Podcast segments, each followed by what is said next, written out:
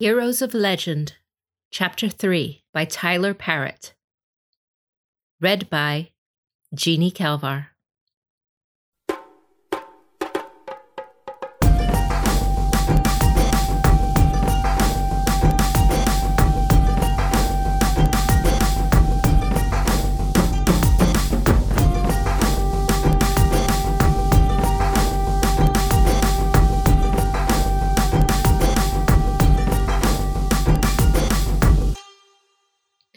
Seventeenth day of the month of Hida, 1123, alongside the drowned merchant river. As Ikoma Tsanuri approached the enemy war camp, she saw that the peacefulness of the fluttering purple banners was not shared by the samurai who stood below them. Even after months of brutal fighting between the lion and the unicorn, the young general could still remember the names of the soldiers she had lost. But if Matsu Tsuko could convince Shinjo Altansarnai to find common cause with the lion against the treasonous regent, they could achieve peace, or at least a truce. Respite for herself and her soldiers was so close, she could nearly grasp it. Yet, as Tsuko and her tiny retinue drew near the unicorn tents, they were vastly outnumbered by the warriors guarding the yurts, let alone the soldiers amassed within. Shinjo, Utaku and Moto samurai sat astride their horses with their bows strung, while infantry stood with spears held at attention or with scimitars at the ready. Such an array of force might not have been assembled if Shinjo Altansarnai were sympathetic to their requests, or if she hadn't been alerted to their coming. Allowing that scout to return to Altansarnai without confrontation had likely given away the position of the Lion Army's leadership. While it had not resulted in an ambush, as one of Tsanuri's lieutenants had feared, it had provided the unicorn with ample time to prepare for their arrival.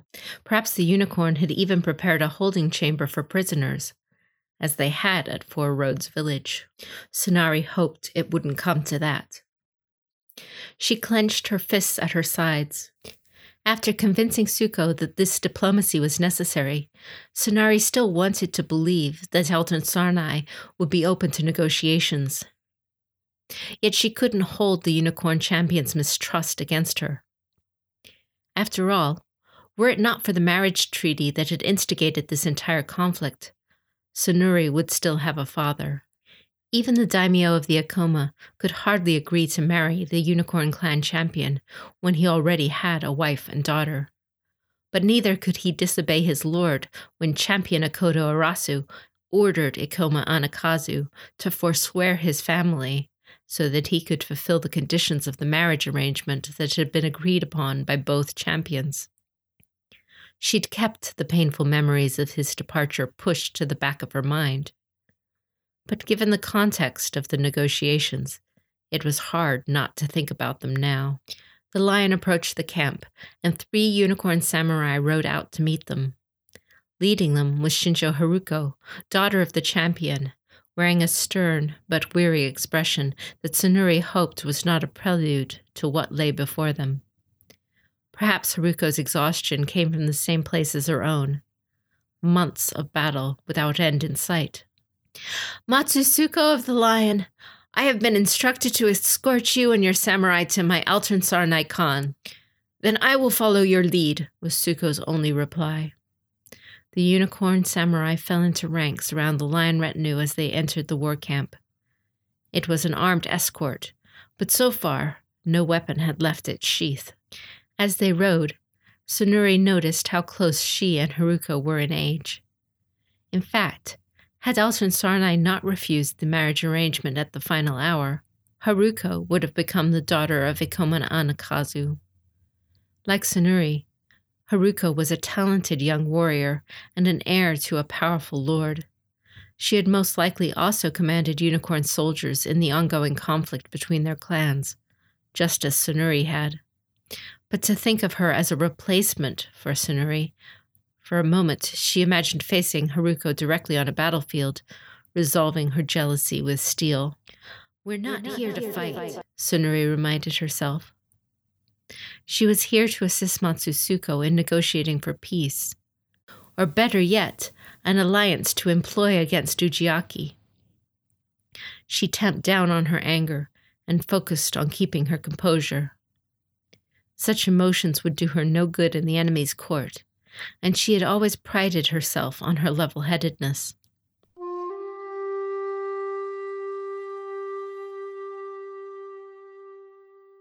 The Unicorn Champion's command tent was a wide yurt decorated with colorful purple designs on heavy felt that flew the crest of the Unicorn clan proudly from either side of its entrance. The inside was equally ornate, with beautiful wooden chests and fearsome suits of armor lining the walls. Carven posts flowed with sculpted horses. At the center of the tent, smoldering coals drove back the cold. Staring down at them from a raised seat at the other end of the space was Shinjo Altan her purple robes fluttering with colorful petals and her graying hair bound tightly behind her head in a warrior's braid. Beside her stood a proud, bearded man with olive skin, his hands within his sleeves, and a much younger Crane Clan courtier who sat on a pillow. Doji Shizue, if the cane that lay beside her was any indication, the man had to be Iuchi Daiyu, the unicorn champion's paramour, spiritual adviser, and the father of her children. Shinjo Haruko took up her position at her mother's side and knelt in front of Daiyu. Matsu Tsuko relinquished her swords to the unicorn guards as they entered, but Tsanuri was permitted to keep hers as Tsuko's bodyguard for the negotiations. Based on the half dozen samurai who followed the lion inside, however, it was clear that the unicorn would not permit any harm to come to their champion. I admit, I was surprised to learn that you were here, Shinjo Altansarnai said as Matsu Tsuko approached and took a seat on the hard ground before the unicorn champion. And even more so when my scouts informed me that you intended diplomacy, Matsudono. They had not sent word of their intentions ahead, but such a small group of high ranking individuals openly bound for the Unicorn War Camp would have been easily understood. I did not at first intend to meet with you, Champion Shinjo, Tsuko admitted. But our conflict has been long and bloody these past seasons, and recent news has forced me to evaluate the needs of my clan. Rokugan faces a dire threat, one which affects even the far ranging unicorn. I know of the fires that burn in Otosan Uchi, Altansan replied, and I also know that the champion of the lion now goes where the waves will him. Akodo Toturi served well as the Emerald Champion, Tsuko declared, but it was his brother who led the lion. Now I am come to you as Arasou's heir and as champion of the lion. Humph, Altansarnai answered. The possibility that Altansarnai might be biased against Tsuko for her close relationship with Arasou was not one that Tsanuri wanted to contemplate. So, what does the champion of the lion wish from me this time? If you know of the situation in the capital, then you also know that Ikoma Ujiaki commands the Imperial legions at the behest of the treasonous Shoju, Tsuko spat. The lion will not abide treason against the throne, and so I intend to rescue our troops serving among the legions from the wicked influence of our former ambassador. Last spring, a disagreement regarding a betrothal led to seeds of conflict being sown across our lands. When summer came, those conflicts grew. You proved yourself an honest opponent. I have greatest respect for your clan and your samurai's skill in warfare. But it is now winter, and we have naught to reap but continued bloodshed, while the Emperor's murderer deigns to sit upon the Emerald Throne. I ask if it is still a season for battle between our clans, now that Ujiaki is an enemy to us both and Shoju threatens us all. At this, Altansarnai tilted her head. Daiyu's eyes widened in suspicion or surprise. If they sensed weakness in the lion, would the unicorn respect it? Or exploit it? Tsanuri had been so certain that they would listen, but. Have you come to sue for peace, Lady Matsu? Sarnai asked. I have come to offer a respite only, Tsuko said. It is in neither of our clan's interests to continue fighting while the snow makes such endeavors difficult. And once we have meted out justice to the criminals in Otosan Uchi, perhaps we can find a diplomatic solution to our differences. One that is more acceptable to both our clans than our last attempt. To continue fighting now would only tax our samurai unduly. The unicorn champion's face grew hard. Perhaps your samurai are taxed unduly, yet it seems we remember this autumn quite differently. Was it not your servants who drew blades against us, demanding that we relinquish our holdings lest you take them by force? It will take years, perhaps generations, to repair the devastation wrought by lion armies upon my land and its people. She was not looking at Tsanuri, yet the young commander felt the sweat collect on her brow the hunger of her troops, the slaughter of the peasants at Ononmura. The suffering was still too close to her mind. She wished she did not agree with Altansarnai. Your people are not the only ones who have suffered devastation, Tsuko snapped. Or did you think we had forgotten the raids and depredations of Utaku Komoko? But if the usurper is not brought down, he will spread yet more ruin. We cannot tolerate the blasphemy he has committed. I am not asking for your forgiveness or your surrender, only for you to unite with the lion against a treasonous regent and a treacherous ambassador. Do not think I have forgotten the last time a Lion Clan champion wished to find unity with me and my clan. Altansarnai loomed like a wolf upon her dais. And Toturi's offer was even less compelling than Arasou's. As much as I loved Arasou, I am not him, nor am I his brother, Tsuko replied. I am not here to offer an arrangement concocted by advisers. I come as one champion to another, to beseech you to turn your attention to the empire we both serve. The expressions of Altansarnai's counselors remained set against Tsuko's request. Only the gentle Shizue seemed receptive to Tsuko's proposal. The sweat now ran down the back of Tsanuri's neck, and she glanced around at the unicorn samurai watching from the edges of the tent. None of them seemed ready to fight, but even allowing the lion to return safely could still result in more bloodshed. If Altansarnai rejected Tsuko's appeal, the northern lands of the Lion clan would be wholly unprotected when they marched upon Otosan Uchi. Altansarnai needed to understand. To agree to a reprieve for the subjects of the lion to remain safe. You may not be Lord Arasou or Toturi, but do not think me blind, Lady Matsu. You call yourself champion of the lion, but what proclamation makes it so? Have you conferred with your daimyo and selected a replacement after Toturi's departure, or have you simply chosen the position for yourself? Will you use me to dethrone your so called traitorous ambassador, only to strike at me when our forces are weak, as when you led your generals against Kakita Palace while your champion was unable to stop you? I wonder why you profess such hatred for Ikoma Ujiaki. Because he threatens the empire? Or because he threatens your control of your clan? Your word is no better than that of the Ikoma lord who sought to marry me. With those words, Altansarnai might as well have just spit in Tsuko's face. This negotiation had been something Tsanuri had advocated for, something she had convinced Tsuko to attempt. If it failed, and the future of the lion was ruined because of it, such a catastrophe would be on Tsanuri's head. She could not let the prospect of a truce slip through her grasp now. Lord Anakazu did not seek to deceive you, and neither does Lady Matsu. Tsanuri found herself shouting before she had even thought to speak at all. Blood rushed to her face as the entire assembly turned to her.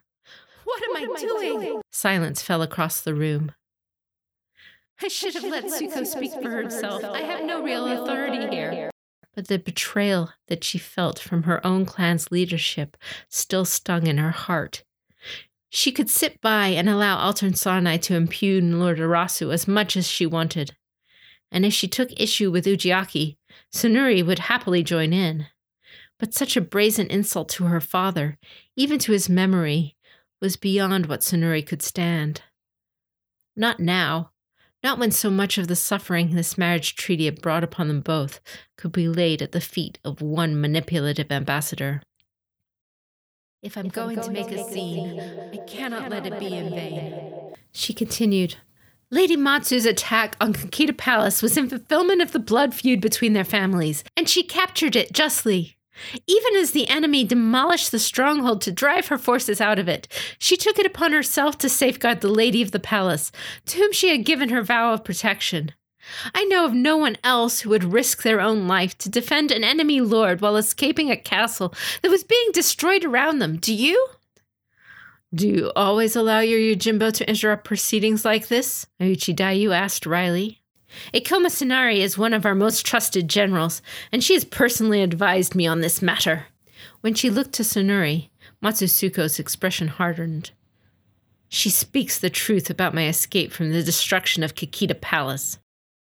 Doji Shizue spoke up. I did not know we had the honor of speaking with the daughter of the Ikoma daimyo. Not anymore, Tsanuri corrected her. The Ikoma are the face of the lion, her father had once told her.